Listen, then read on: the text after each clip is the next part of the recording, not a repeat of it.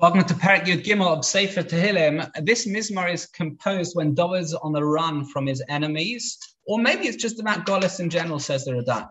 Uh, the four times we have the phrase ad ano, which means how long, are references to the four galuyos, as Rashi says. David calls on Hashem, save us from Golis, save us from tragedy. Otherwise, our enemies will say that Hashem has left us. They'll Hashem. That is the ultimate claim, the ultimate pressure point, so to speak. Tefillah that Chil Hashem. We don't want Chil Hashem in this world. If you can feel Hashem's pain, so to speak, then, then, then, then that claim of Chil Hashem is gigantic. Why do we want a Chil Hashem in this world? David Hamelech reaches such a special and selfless level, he's able to ask for Geula, for the glory of Hashem, not for personal reasons and benefits, even though he had every reason to have a personal benefit because he's on the run.